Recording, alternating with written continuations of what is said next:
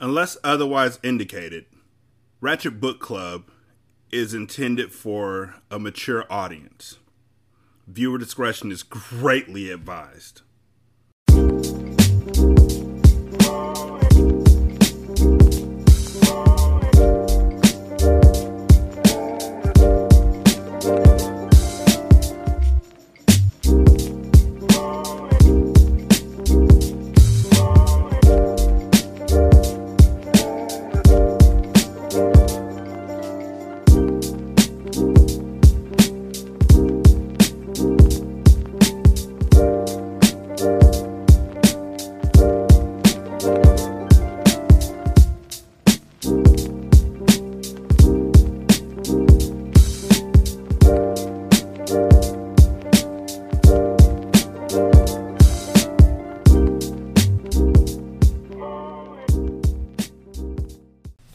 Welcome to Ratchet Book Club, where we read hood classics and good classics. I'm Derek.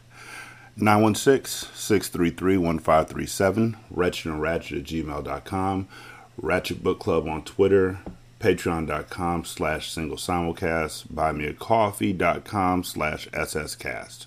Let's go. Chapter 16. Just do your job and be my fucking bulletproof. That's what being a rich, spoiled, dumb little bitch gets you. A motherfucker like you to take bullets from me. Breeze. Ooh, shit. Who she talk? What she? Mm. One of her bodyguards about to get shot. Hi, you've reached Miamor.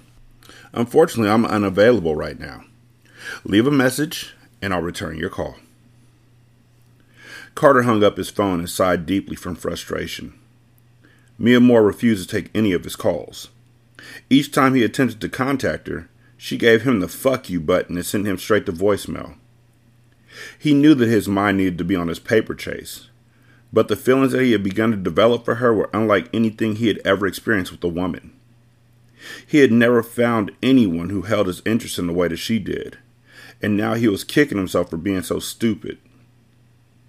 He knew what it must have looked like but he never intended on taking the girl from the club home with him. She was just someone to entertain him and his boys for the time being. He knew that it didn't make his actions any less hurtful in Miamor's eyes, and he hoped that she gave him the chance to make things right with her before she decided to completely write him off.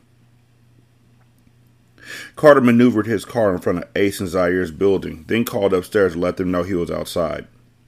It was time for him to get focused. With his own team in town, money was sure to flow.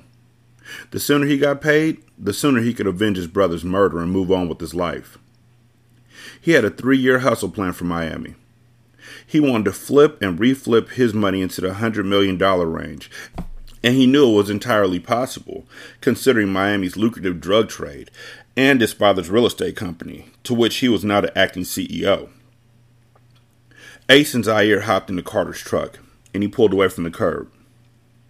Yo, fam, what was that shit that happened with you and that chick in the club last night? Ace asked. He had noticed his friend's demeanor change drastically, was too wrapped up in his female acquaintance to address it. Man, some old crazy shit. The chick Miamor that Zaire brought over to the table, I've been kicking it with her since I've been down here. I didn't know she was in the building. My actions would have been a whole lot different, now I mean? He stated with a smirk. Zaire laughed from the back seat. Shorty was tight. I could see that shit all on her face. I ain't mean to throw salt in your game, fam. It's all good, Carter said. I'm about to introduce the two of you to my family. This is serious, and all jokes aside, whenever they're around, it has to be about protecting them. I'm not trying to see anything else happen to them. They've been through enough, and I'm all they have left right now, at least until Mecca comes home. Carter pulled up to the gate at home and greeted some of the security he had hired to post up around the premises. He parked his truck directly in front of the magnificent house. Damn, yo people's paid, fam. Zaire got out and admired the massive estate. Carter walked into the house and was immediately greeted by Taryn. Carter, it's so good to see you, sweetheart, she said as she hugged him. Have you eaten? I could fix you something if you like. No, I'm fine, Taryn. Thanks. I came by to introduce you to my friends from up top. They're in town because of everything that's been going on with this war. Well, if they can help, then I'm certainly pleased to meet them. Ace stepped up first and held out his hand. Hello, ma'am. I'm Ace, he said politely. Taryn smiled graciously and accepted his hand. It's very nice to meet you, Ace, but please, call me Taryn. And this is Zaire, Carter said, making an introduction for his second partner. I'm glad to have you both here, Taryn said with a grateful smile. Carter detected the melancholy tone in her voice and knew that she was at her breaking point. Breeze glided into the room with the accurate style of a supermodel. Her long hair was in its natural curly state and was held back by a silver headband. She wore black leggings with a H&M silver mini dress and silver Hollister flats. Her face lit up when she saw her brother. Carter, I didn't know you were here, she stated as she ran to hug him. Breeze, I want you to meet my best friend Ace and my little nigga, Zaire. They're like brothers to me. They're the only two people beside me and Polo that are allowed to enter this house. No one else has my permission. They're the only ones I trust with your lives. We have to keep you both safe, okay? He spoke sternly but gently as he tried to stress the importance of his rule to his hard headed little sister. Okay, I understand. I'm about to go, but I'll call you later on. Hold up. Where are you going? Carter asked. To the beach and out to meet with an event planner. Papa used to always throw a white party for the 4th of July, so I'm throwing my own this year, you know, to get my mind off everything. That's cool, B, but I want you to do me a favor and take Zaire with you, he said. Oh, shit. Her and Zaire are about the same age. I would not be surprised to find out they fall in love and or Zaire falls in love with her or they have sex and she's a virgin or something like that that's going to cause more drama. But let's go. Breeze looked past Carter towards Zaire. His chocolate skin and medium build attracted her slightly. The tattoos that adorned his arms and neck appealed to her. He may not be too bad, she thought. Carter smirked at his sister's blatant interest in his friend, but knew that Zaire would never be interested in a girl like Breeze. They're from two different worlds. You'll see. Okay, I'll take him, she answered as she walked out the door. Zaire didn't know that he was going to be babysitting, but he agreed just because his man asked him to. Breeze pulled her two seater BMW Z Series from the garage and pulled up in front of Zaire. You coming or not? she asked sweetly as she put on oversized Chloe glasses. As Zaire reached for her door, she pressed her gas slightly, making the car move forward without him. You playing, Shorty? I ain't gonna chase you, Ma, he said, his vernacular smooth and low. Breeze laughed. I'm sorry. Come on, get in. Zaire shook his head as he entered the car, and they rolled off. Breeze was silent as she cruised through the Miami streets. She didn't know what to say to Zaire and felt awkward around him. It was clear to see that they were extremely different, but he was sexy, and she loved his dark skin. His serious demeanor reminded her of her father. You don't talk? Breeze asked innocently, once she had grown uncomfortable with the silence between them. Zaire smirked as he let his seat back and sat down low in the car. What? You don't want to be seen with me or something? she asked, frowning. Zaire looked at her. Breeze, is that your name? She nodded. Breeze, I talk. I just don't like to talk when there ain't nothing to talk about. I don't talk about shopping or gossip or gay shit like that. Nigga, what? Come on now. My conversation revolved around one thing. Oh, yeah? And what's that? Money. Money ain't everything. What you know about getting money, girl? You've been spoon fed your whole life. Zaire wasn't trying to be rude, but he wasn't one to hold his tongue. So what? You judging me? Yeah, I grew up with money, but don't act like you don't know who struggled. My father died trying to get me the best of everything, so you damn right. I'm gonna take advantage of everything that he left me. Ain't that what you trying to do? Provide for your family? Or are you only worried about pushing new whips and bullshit like that? I'm just doing me, Shorty. That's it. I don't got no kids to think about, and bitches ain't worth a headache. So right now, I'm about stacking my chips, know what I mean? When she didn't reply, he answered for her. Nah, you don't know what I mean. Why are you so rude? Is that how you niggas in Flint get down? You act just like Carter. Carter basically raised me. He's the only father figure I know. I met him four years ago when I was only 14. He took me in and taught me everything I know. And I'm not trying to be rude, Ma, so if I offended you, I apologize. You're just a little spoiled, that's all. I'm not trying to be rude. If I offended you, I apologize. Now let me offend you again. Also, it's clear to offended her, so it's not if I offended you. That's a fucked up way to apologize. You don't even know me. Breeze couldn't believe his nerve. No one had ever talked to her that way. Most were afraid to overstep their boundaries because of her affiliation with the cartel. But Zaire didn't care. He said what he wanted to say, and she found it attractive. I don't have to know you. I know your type. So what? Because you came from the bottom, you hate everybody that's at the top? I guess you like them old raggedy Reebok wearing bitches, huh? If a chick ain't from the ghetto, then you ain't interested? I like smart chicks. It don't matter where they're from. Zaire turned to face her. And I'm not that? Oh no. You tell me. I mean, I'll admit that I don't really know you, but it seems to me that you're a little naive, self centered, Zaire smiled. He could see that his words were bothering her. He had to admit, she was a gorgeous young woman, but her head wasn't in the right place. Self centered, Breeze repeated, her face frowned in disagreement. Check Ma. After everything your family been through, you out here trying to throw parties and shit.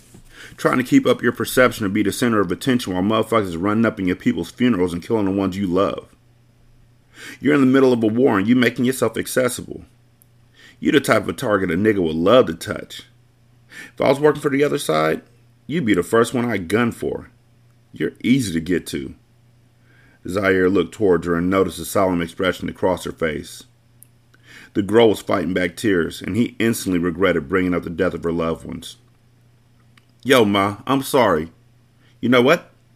Just don't say shit to me. I get it. You think I'm stupid and spoiled, so there's no need for us to be social. But don't ever say anything about my family. You just got here.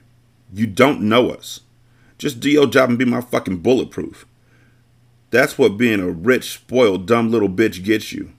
A motherfucker like you to take bullets for me, she said arrogantly. Breeze pulled in front of the event planner's office and slammed her door as she got out the car. She stopped on the sidewalk in front of the building and thought about what Zaire had said to her. She couldn't help it that she was spoiled. Her father had always provided for her, but she had never been called selfish before. Zaire's words had been like a mirror to show Breeze her true reflection. She was her family's weak spot, and it hurt. You mean she never noticed that shit? Not once. These niggas got two guns. This nigga got a company. This nigga over here got drugs, and all I got is long hair and outfits. And I'm not even allowed to choose my own outfits. I mean, she's the youngest. She's a baby. She's like 19, but she never noticed that she don't know how to do nothing. Like, I don't know. I never really asked my kids if they know how to do shit. Somebody else had to have hipped her to it by now, right? I don't know. Damn it, she yelled as she kept walking past the party planning spot and into the sandy beach across the street. Zaire watched her from the car and put his hand over his face when he saw her storm off. Fuck, man. I should just shut the fuck up. All this dramatic shit ain't for the kid, he mumbled to himself. He reluctantly climbed out the car and walked down the street after her. Getting my motherfucking kicks dirty and shit, he complained as he walked through the sand near the edge of the water in his crispy white Air Force Ones. Nigga, she said she was going to the beach. Put on some flip flops. He walked up behind her. Breeze. You're right, she said. Nah, Ma, I was out of line. You're right. I haven't been here. I don't know shit. Just forget about it, alright? He said, attempting to make her feel better. He wasn't used to being sentimental and he had never apologized for anything in his life, so he felt awkward changing his persona for her. I remember my father used to bring me here when I was little. We would come to the beach, and he would let me run around all day. I would shop up and down these boulevards for hours. I was the only little girl rocking Chanel and Ferragamo. She laughed at the distant memory and then looked Zaire in his eyes. You see, I've always had everything I ever wanted, ever since I can remember. Every year, he threw a white party for all of our friends and family. Everybody came out to show the cartel love. I miss him so much. I just want things to be how they were before all this happened. They're taking everything from me. My father, money, Mecca's half crazy. All I have left is my memories and the money that my father left me. I'm not trying to put my family in jeopardy, but I don't want to stop living my life while I wait around to die. Eventually, they're going to get me too, Breeze whispered as tears burned her eyes. No, they not, Ma, Zaire said confidently. Seeing her so weak hit a soft spot with him. How can you be so sure? I'm your bulletproof, remember? He nudged her shoulder gently, trying to make her smile. She wiped her face and smirked slightly. Sorry about that comment. It's nothing, Shorty, but for real, if you want to make it through this war, you gotta be just as smart as the motherfuckers gunning for you. Don't be the weak link, ma. If you want to go somewhere, all you gotta do is call. I'll take you, cause believe me, a nigga ain't murking me. Thank you, Zaire, she said graciously as her curly hair blew with the ocean misted wind. You're welcome, beautiful. What? How do. Okay, look, before I go any further, I just want to talk about the way that most of these urban fiction books have written the men and the women in the books. And it, it's it's actually not like that for this book because well it is to an extent. I was going to say because Miamor in these books the men are usually strong and stoic and silent or strong and outgoing. And the men are the the introverted ones. The men are the well the men are the the catch-alls. Let's put it like that. The men are the catch-alls. They can do everything that you need them to do. Um, and the women are usually unsure and quiet and um, don't really have a place and don't really get fleshed out at all. And um, just looking for somebody to sweep them off their feet, even though they have way more of an advantage than the men do in most situations. Miamor, I would say, was the exception to the rule, but as you can see, when she's not around Carter, she's literally pining for Carter. And it took him 16 chapters to start pining for her, so it's not equally yoked in that relationship situation. And I'm pretty sure the Breeze, who doesn't have any background story whatsoever, other than the fact that she's Diamond's Carter's daughter and she's spoiled and she likes parties and clothes. That's really it.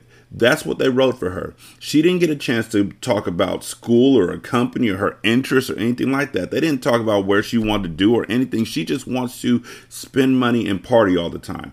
And Monroe and Mecca were born in the same household that she was, but Monroe was given the role of he understood money and he understood math, so we're going to make him the uh, follow up to his father's company.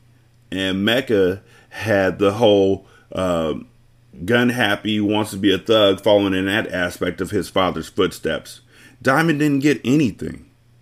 And so for this to this relationship to be happening, it feels like Diamond is about to immediately fall head over heels with this with with, with Zaire. Just because he spoke to her in a way that she was unaccustomed to. And that's lazy. It's always lazy when you don't make anybody something and then you want to make them something more, but they don't have a story and we don't really I don't I don't I don't I don't really care about Breeze right now. Breeze is somebody who pops up. I'm more concerned about Polo. Like, am I gonna find out when this nigga set this whole thing up? But Breeze, she's just a breeze. You know? Like she literally just flits past and you feel her for a second and then she's gone again. And it's wild that they named her that, and it's literally the way that she feels. Oh, so you think I'm beautiful? Breeze grinned as she put her sunglasses back over her eyes. Zaire shook his head and grabbed her hand to lead her back to the car. You still trying to throw this party? Or are you going to be smart and play it safe? I trust you. I don't want to put my family in danger. Well, let me put you up with some new shit, something that'll occupy your time. He hopped into the passenger seat and said, Take me to the nearest bookstore. God damn it. This nigga just assumes that she don't read. He doesn't know anything about her past the conversation they just had, but he just assumes that she don't read, and he's like, "Let me put you on some new shit. It's called books. Let me get you to this new hotness. It's called literature." Let me get you onto this little secret thing I got going on. It's called reading. Breeze and Zaire spent the entire day together. He took her to Borders and introduced her to reading. Ain't this about a bitch? Which is a pastime she never had. The most the Breeze ever did was flip through the pages of a fashion magazine, but Zaire spoke about African American literature as if she were missing out on something. His obvious passion for reading was intriguing. He piqued her interest as he spoke fervently about authors such as James Baldwin, Langston Hughes, and Alice Walker. He even put her up on street fiction, starting her out on Donald Goines, and then suggesting street writers like Ashley and JaQuavis, who wrote this book. You know, you have to get yourself in there. Shout out to yourself and Hindsight and Ratchet Book Club and Return to Oswald and you know, the single serving show. That nigga Rashani's a great podcaster. Keisha Ervin and Sister Souljah. Now, okay, so in this list we got Donald Goines, so I just finished reading Horse, and so I have a really bad taste in my mouth about that book. Like, hopefully the rest of them will get better because he is the father of street lit. Um, but I haven't read anything from Keisha Ervin, but I know Sister Souljah. Mm. Breeze had never met anyone like Zaire. How the fuck do you know? You literally just met this nigga and.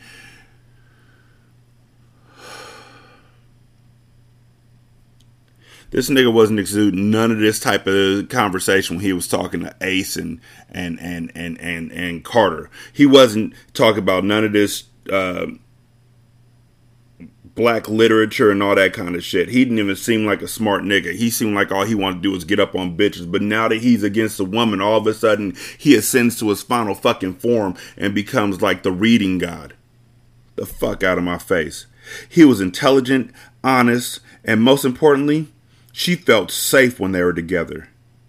She trusted him with her life, and she had just met him. Yeah, you just met him. Cut that shit out. What am I going to do with all these books? I can't read them all today. Maybe I should come back for some later, Breeze said, almost intimidated by the stack of books that were piling up in her hands. I'm going to tell you like Carter told me.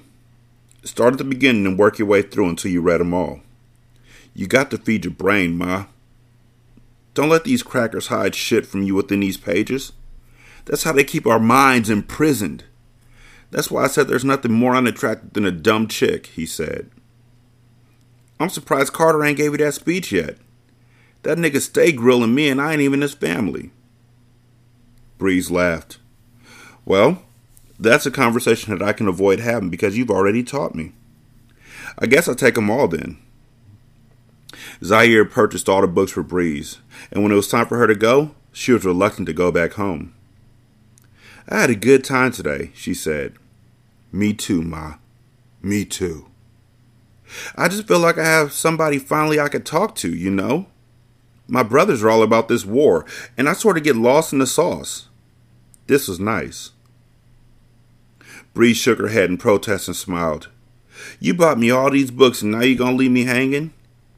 You know I might need you there to help me get through some of these big words, you know, since you think I'm dumb and all.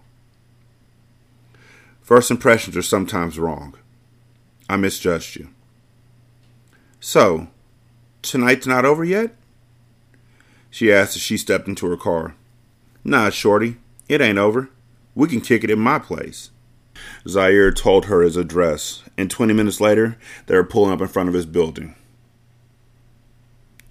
Carter pulled up to me Miamor's place. I paused like that, a big ass pause, because I didn't want y'all to have whiplash because they literally just pulled up to Zaire's place, and the very next words are going to be Carter pulled up to me Miamor's building. I didn't want y'all to be like, er, er. Carter pulled up to Miamor's place and saw her as she walked across the parking lot with 10 shopping bags in her hands. He smirked when he noticed that the bags were all from high end designers. She's definitely high class. She could hurt a nigga's pockets for real. He admired her runway strut before approaching her. You need some help? What are you doing here? she asked quietly as she stopped dead in her tracks. We need to talk. There's nothing to say, she answered quickly and sternly. Her tone was short, and he knew that she was still upset. You think it was last night? The way her jaw clenched was an indication as to how mad she really was. Her jealousy told him more than her words could ever say. He knew that she had feelings for him that ran deeper than she wanted to admit, and that she was stubborn, and it would take some effort for him to get back in her good graces. He pulled the bags from her hands and motioned his head for her to walk ahead of him. She hesitated, but didn't protest as she began to walk into her building. The natural sway of her hips commanded his attention as he followed behind her. The smell of vanilla filled Carter's senses as soon as he stepped foot inside her home. Her place was spotless, and that was one of the things he loved most about her. She was clean. She was sensitive. She was a real woman. I know a lot of real women out there who don't like cleaning the house and will get a house cleaner. I know a lot of real women out there who aren't sensitive because they've been told that holding back your feelings to accommodate somebody else is fucking stupid. I know real women out there who are much different than me and more, and that does not discount them in any way, shape, or form. And this nigga needs to get the fuck off this misogynistic. This is what my idea and ideals of a real woman are because it's not hot. Of course, this is 2008, but I don't give a fuck. I don't give a fuck. Thank you for carrying my bags up. You can leave now, she said as she opened the door for him and folded her arms across her chest. Can we talk? I told you ain't nothing to talk about, Miamor stated. Go talk to your little girlfriend from the other night. She knew that she was being childish, but she didn't care. She was nobody, Carter stated as he stepped into her. He put one hand on the side of her face and swept her hair from in front of her eyes. She was just she was just some little bitch I met at the club. You don't have to worry. Miamor laughed arrogantly. Worry? Look at me, Carter. Do I look like the type of bitch who needs to worry over a nigga? No. I have a million in line that were waiting for you to fuck up. They didn't have to wait very long now, did they? Carter nodded his head and for the first time she saw him get angry. His nose flared slightly, but he kept his composure. Okay, I'm gonna let that slick shit you pop and slide because I fucked up. I hurt you. Whatever. Please do not give yourself that much credit, Miamor replied quickly. She knew that she had to keep the smart comments rolling off her tongue to stop herself from crying. You know what? I don't even know why you're here. You don't have to explain anything to me. I'm not your girl, and I don't really give a fuck about what you do. I'm just glad that I found out how you are before I. She stopped speaking abruptly before she said too much. Don't let this nigga control the situation. Keep your emotions in check and use them to your advantage. Before you what? She was silent as she tried to keep her composure. Tell me, he demanded. Before I gave you a chance to break my heart,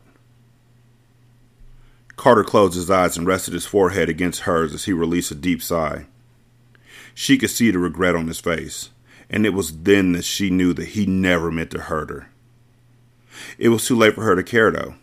She had let him into her heart, and he had showed her shade, no matter how small it might have been. He was her enemy. Yep, nigga. Fall right into my trap, lying ass motherfucker.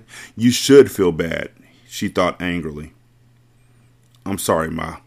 I was stupid. I shouldn't even have been in the club, especially with a bitch. I got a lot on me right now, She didn't mean shit, and she ain't shit to me. I didn't even know the girl's name. I apologize for hurting you, he whispered. You didn't, she said, her words stubborn and cold. I did.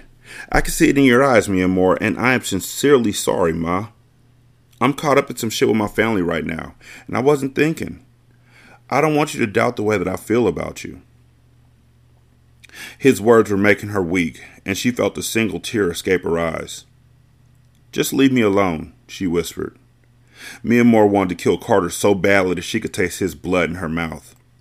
I hate this nigga, but I love this nigga too, she thought. How could she love a man whose organization took her sister away from her? She was so torn and confused that she didn't know what to do. Her girls were wrong. Carter didn't have her head, but he was slowly capturing her heart. It's too bad. I'm gonna have to murder this nigga, she thought sadly. Carter pulled her away from the front door and closed it. With her back against the wall, he kissed her neck gently. Her nipples hardened, and he removed her shirt and unclasped her bra in one motion. His hands were experienced, and he had perfected the art of seduction like a ball player perfected his jump shot. In a gym, all alone, with no air conditioner? Did he call out, You got, you found me when he messed up on it? Like, who did he practice on? Did he put the bra onto like a ball or something like that? Was there a mon- was there a montage? Was music playing in the background? You're the best around. No one's ever gonna bring you down. Did he fumble the first few times and twist it? Did he pinch some girl and she was like, ow! And then smacked him? And then walked away and he rubbed his cheek while the music continued to play because he learned from that moment? Did he uh, go to, you know, Victoria's Secret and unsnap the bras off the mannequins and then run away laughing, high fiving people while the while the climax of You're the Best Around came around? Did he stand in the mirror licking his lips like while You're the Best Around plays faster and higher because that's how it works in the 80s? Did he? Did he? How much did he practice? 10,000 hours? Did he unsnap bras for 10,000 hours? Does he have a certificate? Is he certified? I'm done. His full lips found their way to her breasts, sucking them gently before making his way further south. He removed her jeans, slipped her panties to the side, and licked her pussy so good that she automatically forgave him. His warm tongue wiggled in and out of her honey slit with skill. She felt the throbbing sensation in her swollen clitoris, and his lips circled around the tender spot as he sucked on it slowly, gently, passionately, French kissing it with skill. He slipped two of his thick fingers inside of her as his tongue continued to work its magic on her clit. His fingers felt like a hard dick as he caused her to squirm from his touch. You forgive me? No, she moaned as she rotated her pussy in his face. She looked down, and the sight of her juices all over his face aroused her even more. She grinded furiously on his fingers as her pussy squirted multiple orgasms. She never knew getting her pussy ache could feel so good. Either the niggas she was fucking with before were amateurs, or Carter was blessed, but either way, she was in heaven. He stood back to his feet, leaving his jeans on the floor beneath him. His dick already rocked hard from the pleasing sounds erupting from Miamor.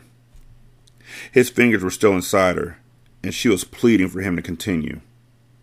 His manhood grew another inch, just from the seductive look on Miamor's face. Please put it in, she moaned. Carter, I need you. My pussy needs you. Carter lifted one of her legs around his waist and rubbed the head of his dick up and down her wetness. His head resembled a flower in bloom, and the width of it was mesmerizing. The heat radiating from him caused her to tremble as he teased her by rubbing it slowly against her puddle of wetness. Please, baby, put it in. He pressed the tip against her clitoris repeatedly, causing her to hump nothing but air. She was fiending for the dick. She wanted him so badly. You forgive me? I can't, she said. Yes, you can, he replied as he filled her tight space. Oh my God, I can't, Carter, she moaned, tears slipping down her face. I want to kill you, she admitted through her moans. she really she really means that. Like he thinks that he's breaking her down, but that's great. That's good writing right there. Carter was oblivious to the fact that she meant every word. I hate you, she moaned over and over again. Carter lifted her other leg and bounced her against the wall as he dug into her, going as deep as he could go. Ooh, shit, she called out. Right there, Daddy. Yes, right there. You forgive me? he asked as his fingertips melted into her voluptuous ass. Yes, yes. Oh, what are you doing to me? I'm fucking you, Ma. The mother niggas can't do this pussy like this. You fucking with another nigga? He asked as he clenched her ass muscles. What what the fuck? You were the one who was caught with somebody. No, only you. This your pussy, Carter. I hate you. This is yours, Daddy. Oh my Oh shit, she moaned. I'm about to nut, Carter. I'm coming. Ah! Carter felt her body tense up, and when her walls contracted on his dick, he released his seed inside of her, with no condoms and no regrets. I know it's regrets, but this is all just. Also, right after they have their climatic battle where she reveals to him that, you know, she's a murder mama, even though he should see it on her wrist on the fucking tattoo and ask her, what the fuck does murder mama mean? After they have that climatic thing right before the book ends, I bet you she finds out she's pregnant. And she's going to struggle whether or not to keep it. Even though she has a lucrative career and really hates this nigga, she's going to struggle whether or not to keep the baby. Her legs gave out when he set her back on the floor so he picked her up and carried her into the bedroom. He lay down with his arms wrapped snugly around her. Miamor felt so right in his arms, and she hated what she was doing. She knew that she would eventually have to destroy him, but being with him right now at that very moment was the only thing she wanted to think about. I'll never hurt you again. Ever. On everything I love, I'm gonna make you mine. I love you, Miamor. She couldn't stop herself from responding.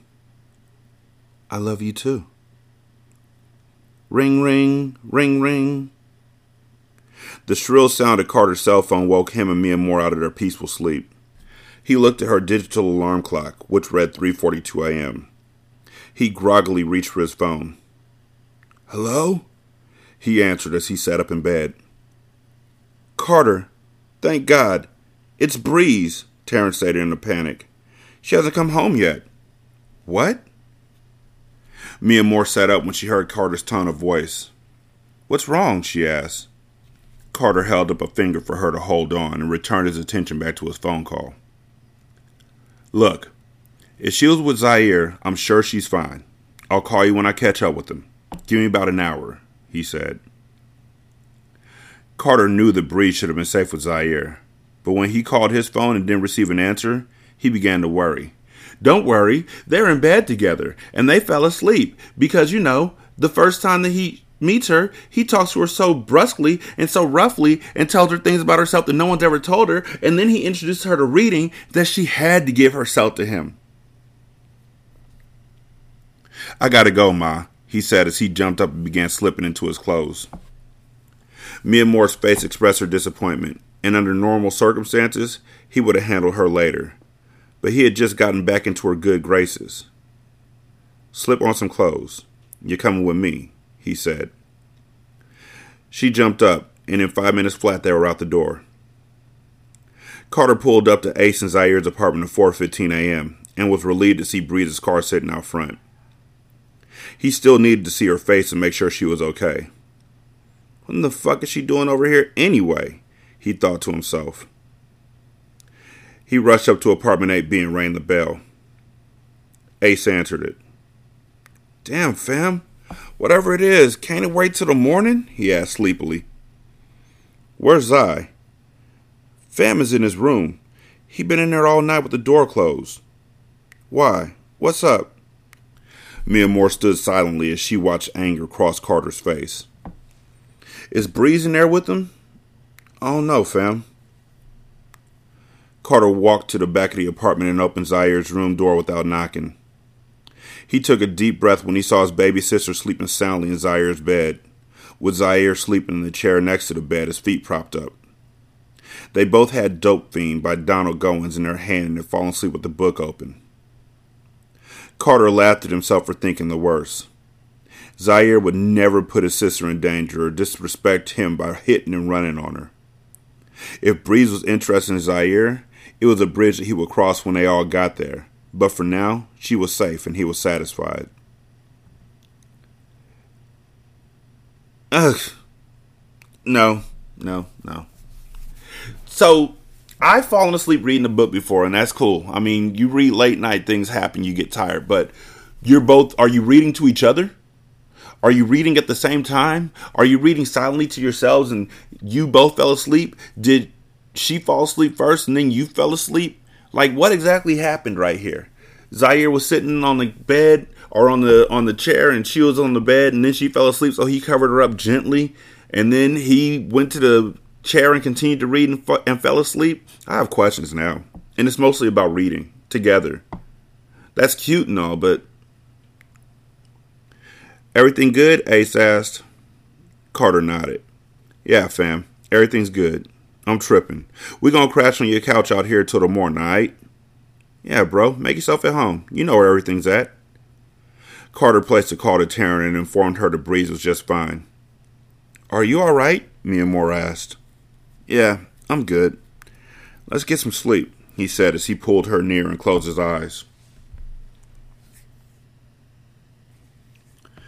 Chapter 17 The Connect died with my grandson. Now get the fuck out. Emilio Estes. I got you, youngin'. I'm about to go and try and talk to Estes and get him to plug you in. The game is all yours now, Polo said just before hanging up the phone with young Carter.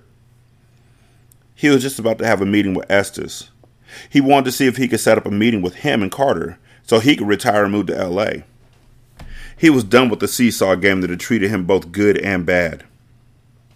He pulled up to the loading docks parking lot and smoothly got out, wearing a straw sun hat and a toothpick sticking from his mouth. He saw that Estes and his henchmen had already arrived before him, just like he expected. He slowly approached the Dominican men, who stood on the boardwalk that led to Estes' speedboat. He raised both of his arms without them having to instruct him. He knew the drill only too well. After getting searched, he boarded the boat and saw Estes at the head of the bow, his back turned, smoking a Cuban cigar. Good evening, Estes. Polo said loudly as he stuck his hands in his white linen pants.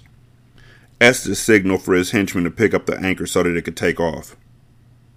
Polo, Estes said, not even giving him the respect of looking him in the eyes. Estes started the boat and pulled off.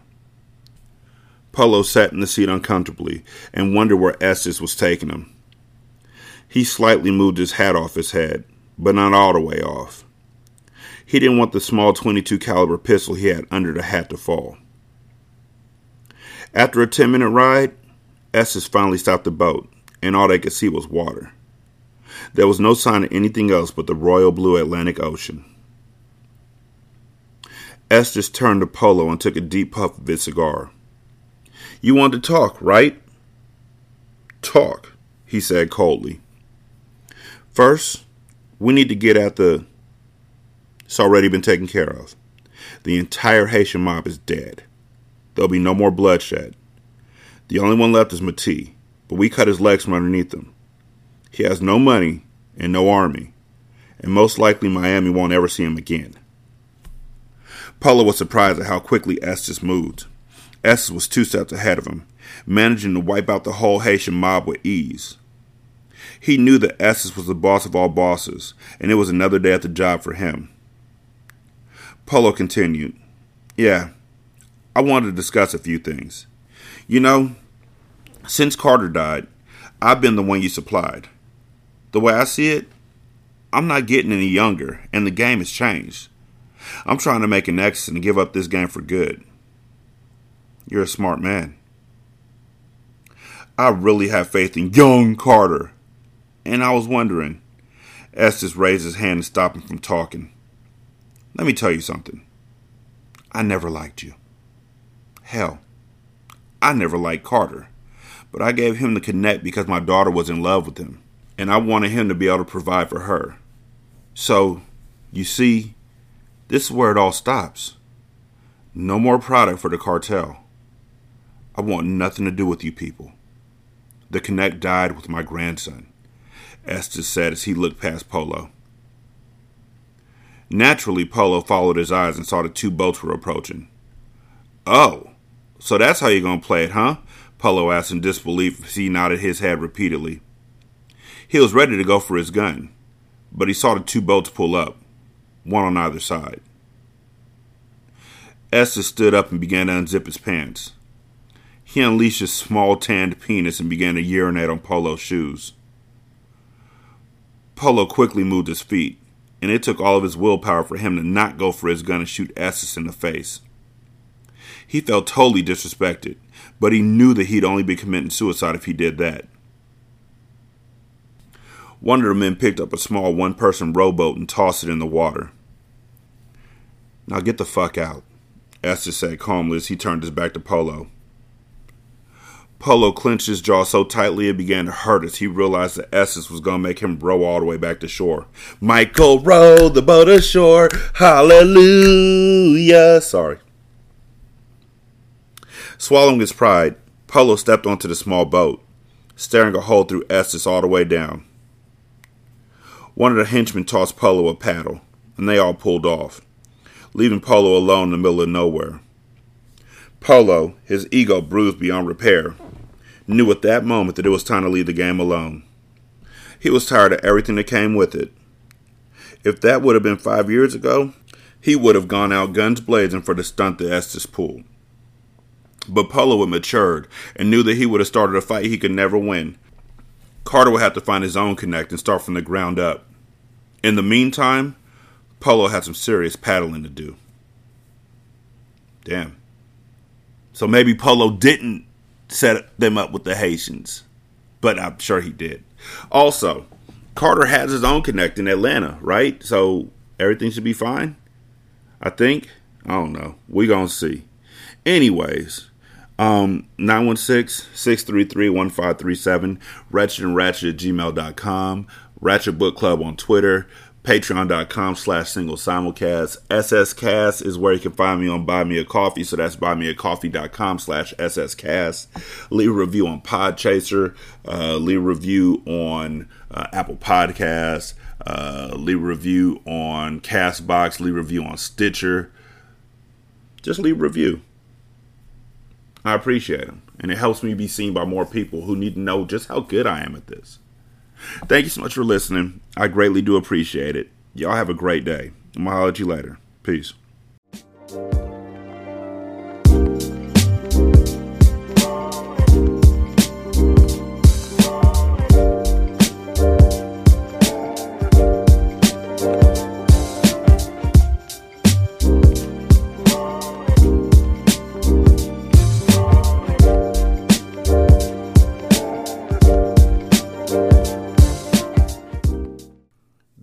Intro and outro to Ratchet Book Club is by that kid Garan, and it's called Goodbyes. You can email him at tkgbeats94 at gmail.com for more information on how to lease this beat. This is Single Simulcast.